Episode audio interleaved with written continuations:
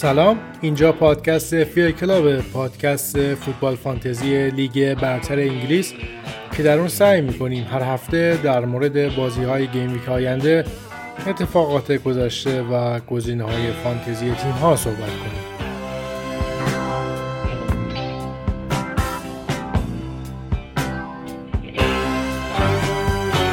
خیلی خوش اومدید به قسمت ششم پادکست فیل کلاب. با توجه به تعطیلی لیگ و سررفتن حوصله هامون تصمیم گرفتیم بخشی از کتاب دمان گیم رو براتون ترجمه و به شکل صوتی منتشر کنیم. نویسنده این کتاب آقای راست آسد فارغ التحصیل کارشناسی روانشناسی و کارشناسی ارشد روانشناسی ورزشیه که هر دو مقطع رو هم به عنوان دانشجو ممتاز به پایان رسونده. همکنون در حال گذراندن دوره دکتر روانشناسی ورزشی و همچنین بررسی نقش واقعیت مجازی در تسریع یادگیری مهارت هاست و در کنار اینها راست به تدریس آمار و روانشناسی ورزشی به دانشجویان دوره کارشناسی علوم ورزشی هم مشغوله. راست خودش هم سابقه ورزشی داره و از 7 تا 15 سالگی در تیم های پایه تاتنهام بازی می‌کرده. حالا احتمالا بچه که در توییتر یا یوتیوب فعالن ایشون رو با نام افیل رپتور می‌شناسن. توی این قسمت قرار در مورد چهار تا از سوگیری هایی که در طول فانتزی بازی کردن بهشون برمیخوریم و روی بازیمون اثر می‌زنن رو خیلی ساده و خلاصه و به همراه مثال بررسی کنیم. این توضیح رو هم بدم که این مطالب تقریبا یک سال پیش توسط خودم ترجمه شدن و موین فرخی عزیز زحمت ویرایشش رو کشید و همون موقع هم روی صفحه ویرگول پنارت منتشر شد. که لینکش رو برای بچههایی که شاید بخوان هم مطالب رو بخونن داخل توضیحات پادکست قرار میدم. بخش اول در مواجهه با محتوای فانتزی چه تله هایی رو در نظر بگیریم. همین که شما در حال خوندن این متن هستید یا در حال گوش دادن به این پادکست هستید یعنی از محتوای تولیدی تولید کنندگان محتوا و جامعه فوتبال فانتزی لذت می‌برید. با این حال باید هنگام خوندن، شنیدن و تماشای محتوای فانتزی حواسمون به تعدادی از سوگیری شناختی باشه که اولین اونا سوگیری اعتقادیه. این سوگیری به تمایل افراد برای ارزیابی و اعتبار سنجی یک بحث یا موضوع بر اساس قابل قبول بودن نتیجه اون اشاره داره. به عبارت دیگه اگه نتیجه متقاعد کننده و یا منطبق بر باورهای قبلی ما باشه احتمالا صرف نظر از کیفیت محتوای استدلال با تمام آن موافقت می‌کنیم. در اینجا یک رشته توید فرضی آماده شده تا نمونه از سوگیری اعتقادی را نشان دهد. در این سناریوی فرضی تصور کنید که با واردی به عنوان گزینه محبوب کاپیتانی خود به ددلاین هفته 15 هم نزدیک می شوید. شروع رشته توییت در این رشته توییت من آمارهای کلیدی سه گزینه اصلی کاپیتانی رو مقایسه می کنم. صلاح، رشورد و واردی. و همچنین آمارهای کلیدی حریف های این بازیکنان را در بخش دفاعی مورد بررسی قرار می دهم. صلاح در حال حاضر و طی پنج هفته گذشته رتبه ششم لیگ در تعداد گلهای مورد انتظار را به خود اختصاص داده است. دو ممیز 65. او همچنین رتبه نهم در تعداد شوتهای داخل محوطه است. دوازده.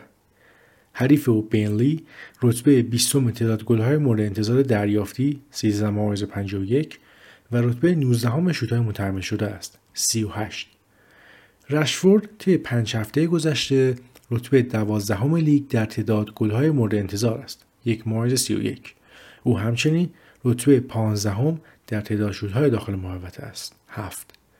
حریف او استون ویلا رتبه دوازدهم تعداد گل‌های مورد انتظار دریافتی 7 ممیز 54 و رتبه نهم شوت‌های متحمل شده است. 19 واردی طی پنج هفته گذشته رتبه دوم لیگ در تعداد گل‌های مورد انتظار است.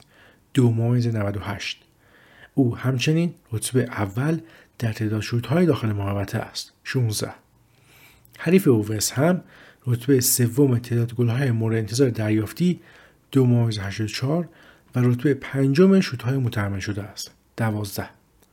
نتیجه هیچ شکی نیست که واردی بهترین گزینه کاپیتانی است.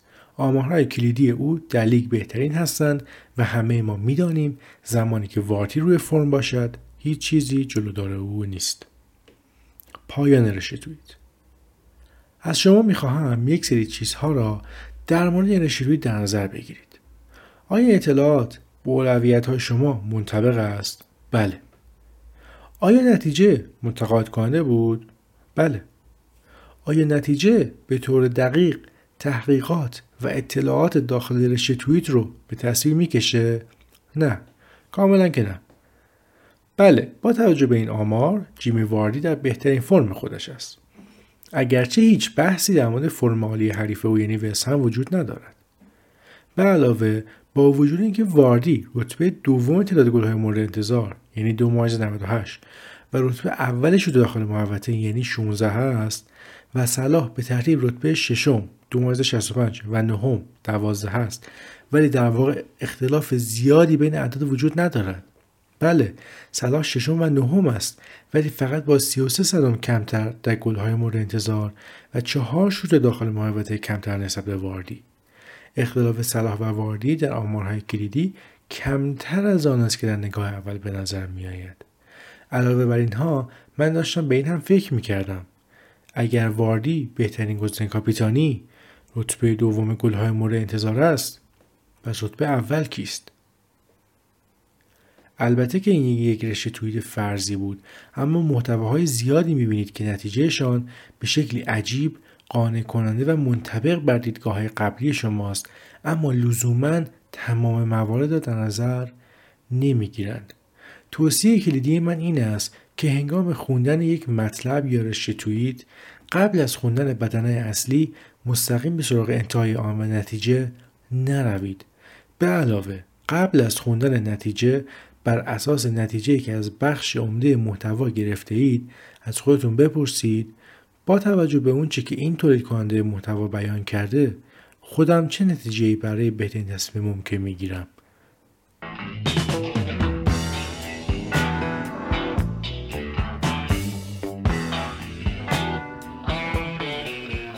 بخش دوم چگونه عملکرد هفته مان را ارزیابی کنیم؟ ما مربیان مشتاق فانتزی بلافاصله پس از پایان گیم ویک به عملکرد تیم های ما در هفته که سپری شد نگاه می‌کنیم رتبه کلی ما را چک می‌کنیم و کارهای مثبتی که انجام دادیم و کارهایی را که می توانیم بهبود ببخشیم را ارزیابی می‌کنیم در این ارزیابی ها می توانیم دو مورد از بهترین تحقیقات سوگیری های شناختی در روانشناسی شناختی را اعمال کنیم. سوگیری نتیجه نگری و سوگیری بازنگری. سوگیری نتیجه نگری به تمایل ما به بررسی تصمیم ها بر اساس نتیجه نهایی به جای فرآیند تصمیم گیری اشاره دارد. این موضوع مشخصا در تحقیق کلاسیک بارون و هرشی نشان داده می شود. در این تحقیق نویسنده ها توضیحات و نتیجه نهایی تصمیماتی که مربوط به 15 سناریو پزشکی می شود را در اختیار دانشجویان دوره کارشناسی قرار دادند.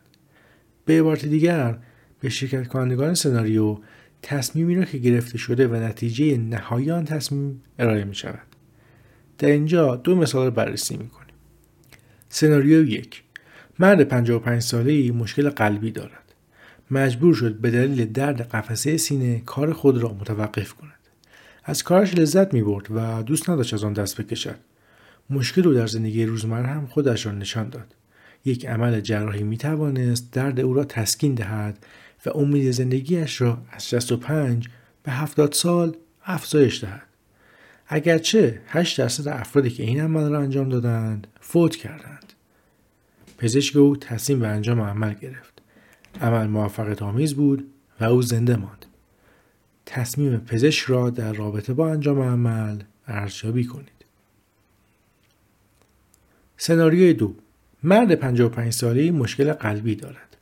مجبور شد به دلیل درد قفسه سینه کار خود را متوقف کند. از کارش لذت می برد و دوست نداشت از آن دست بکشد. مشکل او در زندگی روزمره هم خودش را نشان داد. یک عمل جراحی می توانست درد او را تسکین دهد و امید زندگیش را از 65 به 70 سال افزایش دهد. اگرچه 8 درصد افرادی که این عمل را انجام دادند فوت کردند. پزشک او تصمیم به انجام عمل گرفت. عمل موفقیت آمیز نبود و او فوت کرد. تصمیم پزشک در رابطه با انجام عمل ارزیابی کنید. لحظه تحمل کنید. آیا متوجه چیز عجیبی در این دو سناریو نشدید؟ در واقع با توجه به محتوا تصمیم گیری و احتمال موفقیت این دو سناریو مشابه بودند. تنها تفاوت این است که در سناریو یک عمل موفقیت آمیز بود ولی در سناریوی دو منجر به فوت بیمار شد. در تحقیق اصلی این سناریوها پشت سر هم به شرکت کنندگان ارائه نمی شود. بنابراین خودشان هم خبر ندارند که قبلا سناریو مشابهی را دیده بودند. بعد از ارائه هر سناریو از شرکت کنندگان خواسته شد تصمیم گرفته شده را بر اساس معیار زیر ارزیابی کنند. امتیاز سه کاملا درست و تصمیم دیگری غیر قابل قبول. امتیاز دو درست همه چیز در نظر گرفته شده. امتیاز یک درست تصمیم دیگر هم می توان سقلانی باشد. امتیاز صفر هر دو تصمیم به یک اندازه خوب بودند. امتیاز منفی یک نادرست اما غیر عقلانی نبود. امتیاز منفی دو نادرست همه چیز در نظر گرفته نشده. امتیاز منفی سه نادرست و غیر قابل قبول. در بین 15 سناریو محققان دریافتند. زمانی که نتیجه منفی می شود شرکت کنندگان تصمیم را بسیار بد ارزیابی می کنند منفی دو یا منفی سه و زمانی که نتیجه مثبت می شود تصمیم را بسیار خوب ارزیابی می کنند دو یا سه؟ علیرغم اینکه هر دو سناریو و تصمیم گیری کاملا مشابه بودند. به عبارت دیگر به جای ارزیابی بر اساس منطق و مفهوم تصمیم گرفته شده آنها ناخودآگاه به خاطر نتیجه نهایی دچار خطا شدند یا همان سوگیری نتیجه نگری. مثال این موضوع در فانتزی انتخاب کاپیتان است. سناریویی رو فرض کنید که می‌خواهید از بین صلاح بازی خانگی مقابل نیوکاسل و برونو فرناندز بازی خارج از خانه مقابل وولفز یکی را به عنوان کاپیتان انتخاب کنید. در پنج هفته گذشته صلاح آمار چهار گل و سه پاس گل را ثبت کرده و لیورپول چهار برد به دست آورده و حریف آنها نیوکاسل تقریبا سقوطش قطعی است از سمت دیگر برونو در همان بازه زمانی یک گل و دو پاس گل ثبت کرده و منچستر یونایتد دو بازی آخر خارج از خانه خود را باخته است و وولفز برای کسب سهمیه لیگ اروپا می جنگد. بر این اساس شما تصمیم می گیرید که صلاح را کاپیتان کنید. اما دست بر قضا صلاح blank می کند و برونو دو گل به همراه bonus سه به دست می آورد و امتیازش دو رقمی می شود. game week به پایان رسیده و شما در حال نگاه کردن به تیم خود هستید. بله، کاپیتانتان بلنگ کرده. خطایی که اینجا محتمل است ارزیابی تصمیم بر اساس نتیجه نهایی است. با فقط دو امتیاز که میشه چهار امتیاز برای کاپیتان بودن ممکنه شما تصمیم خودتون برای کاپیتان کردن صلاح را به شدت زیر سوال ببرید اما فرایندی که منجر به تصمیم شد توجیه داشت و از آنجا که تراوم تصمیم گیری درست در فانتزی بسیار سخت است باید به جای نتیجه بر دلایل تصمیم فرنی که به تصمیم نهایی منجر شد تمرکز کنیم. به عبارت دیگر به جای اینکه از تصمیمی که گرفتید به دلیل بلند کردن کاپیتانتون ناراحت باشید بهتر از واکنش مثبتی به تصمیم گرفته شده داشته باشید زیرا بر اساس یک منطق درست گرفته شده است. از آنجایی که به اشتباه کیفیت تصمیمهایمان را بر اساس نتیجه نهایی و نه فرآیند تصمیم گیری ارزیابی می‌کنیم سوگیری شناخت دیگری به نام سوگیری بازنگری مطرح می شود. بازنگری به پروسه اشاره دارد که در آن افراد های کلیدی یک وضعیت را فقط بعد از اتفاق افتادن آن وضعیت درک می کنند. در اینجا مثال های رایجی از سوگیری بازنگری که هر روز در فضای مجازی با آنها برخورد می کنیم بیان شدند. همانند گذشته این توییت ها فرضی هستند. بریم سراغ توییت ها. صلاح در مقابل یونایتد هتریک کرد. می‌دونستم اون این هفته خوب باشه و باید کاپیتانش می‌کردم. ولی بر اساس برنامه بازی ها اینگز رو کاپیتان کردم. می‌دونستم لیگت قرار این هفته بلنگ کنه. حتی با وجود اینکه برنامه راحتتری داشت. از آمارش معلوم قرار افت کنه. پایان توییت ها. از آنجا اینکه مربیان کنترلی به نتیجه نهایی یک مسابقه فوتبال ندارند مسلما راهی وجود ندارد که بتوانند دقیقا از این چیزها آگاه باشند. نکته خندهدار این است که این توییت ها بعد از اتمام یک مسابقه نوشته می شوند اگر می‌دانستیم که فلان اتفاق قرار است بیفتد چرا قبل از مسابقه آن را اعلام نکردیم؟ نکته مهمی که باید ذکر کنم این است. حرف من این نیست که نتیجه نهایی عمل کردتان را کلا نادیده بگیرید. چه در فانتزی چه در زندگی شخصی. بدون در نظر گرفتن نتیجه سخت می توانیم در مورد موفق بودن یا نبودن تصمیممان نظر بدهیم. در نهایت واضح ترین معیار موفقیت در انتهای فصل رتبه کلی شماست که نتیجه مستقیم امتیازاتی است که رفته کسب کردیم.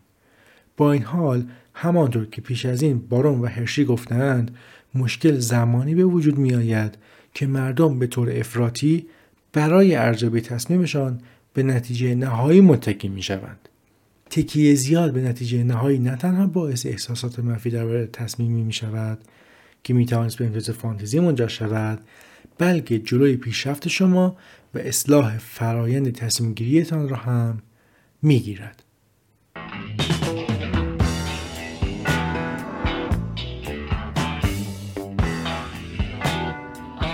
بخش سوم سوگیری تنوع بخشی در استفاده از چیپ ها یک سوگیری شناختی مهم و کلیدی که باید در فری هیت و والد کارت در نظر گرفت سوگیری تنوع بخشی است. این سوگیری تمایلی در افراد به وجود می آورد که هنگام گرفتن چند تصمیم همزمان تنوع انتخاب ها را افزایش دهند. این موضوع باعث می شود از تمام تخمرغهایت را در یک سبد بگذار دوری کنید و به جای آن ریسک را پخش کنید و به انتخابهایتان تنوع بدهید. این موضوع به طور خاص در انتخاب سه عنصر دفاعی و یا تهاجمی از یک تیم رایج است. دو مثال برایتان می‌زنم که به ویژه برای خود من جواب دادند. در double game week 29 فصل 2019-2020 به دلیل اینکه همتون بالاترین احتمال گل نخوردن را داشت من سه عنصر دفاعی از این تیم را به تیمم اضافه کردم و در double game week 24 فصل 2021 از بین لیگ دو بازی خوب داشت نیز سه عنصر دفاعی در اختیار گرفتم با آگاهی از سوگیری تنوع بخشی و در این مثال ها بی توجهی به این سوگیری توانستم به ترتیب سی و بیش از چل امتیاز از این دو مجموعه دفاع به دست آورم. بخواهیم جامعتر نگاه کنیم اگر شما با چینش 3 5 2 یا 3 4 3 بازی کنید سه مدافع و یک دروازه‌بان خواهید داشت. اگر سوگیری تنوع بخشی را نادیده بگیرید و از یک تیم سه مدافع بیاورید یا حداقل دو مدافع از یک تیم و یک مدافع و یک دروازه‌بان از تیم دیگر شما متکی به گل نخوردن دو تیم خواهید بود. از سوی دیگر اگر به دام سوگیری تنوع بخشی بیفتید احتمالا برای امتیاز گل نخوردن به چهار تیم متکی خواهید بود.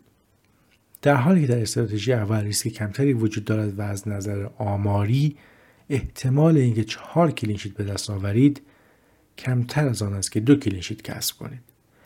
بنابراین از اینکه تمام تخم‌مرغ‌هایتان در یک سبد بگذارید نترسید. به ویژه زمانی که چیب فریهیت را فعال می کنید. اگرچه به احتمال زیاد می توان با استراتژی تنوع بخشی امتیاز بالا ورد اما به کار نبستن این سوگیری می‌تونه بالاترین پاداش رو برای شما برمقام بیاره.